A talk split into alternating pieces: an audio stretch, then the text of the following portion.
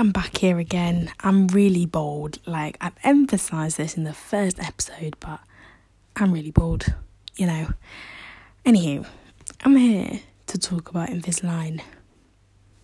Invisalign. They are the bane of my life. I haven't even had Invisalign. I've never had braces. My teeth have been alright, you know. But I've got to talk about it. It I'm sorry, it's disgusting. Well, it's, it's good for your teeth. I get that. If you need them, you need them. But it's disgusting. Have you ever sat across across from anyone who uses Invisalign? Oh my god! I swear I will throw up. So, I'm in school. I'm sitting down to have my lunch. My friend across from the table she just takes out her clear Invisalign with a lot of slaver on it. Oh my god, I nearly threw up.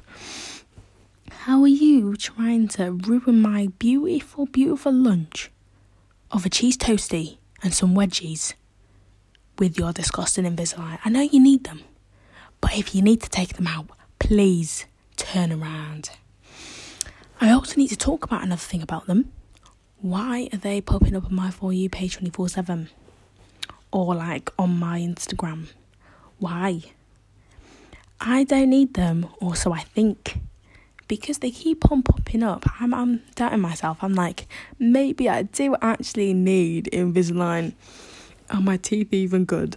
Like, I swear, I've had that conversation with myself so many times. I'm like, maybe I have to fork out a couple, a couple tens of pounds for Invisalign because it, it's it's popping up a lot. Maybe maybe they know.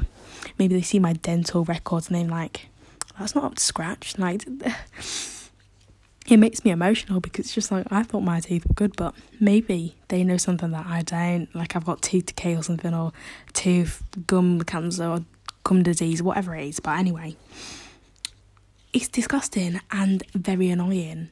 You know, they know who their target audience are they will wear you down.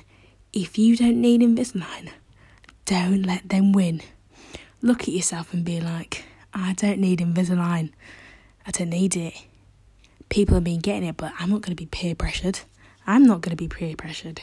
You don't get peer pressured. Alright, I just came on here to rant about them and I've ranted. That's good. I swear, if I see them again on my For You page or Instagram feed, I'm gonna give them a cheeky left right through the screen. I'm not even joking. Okay, bye guys.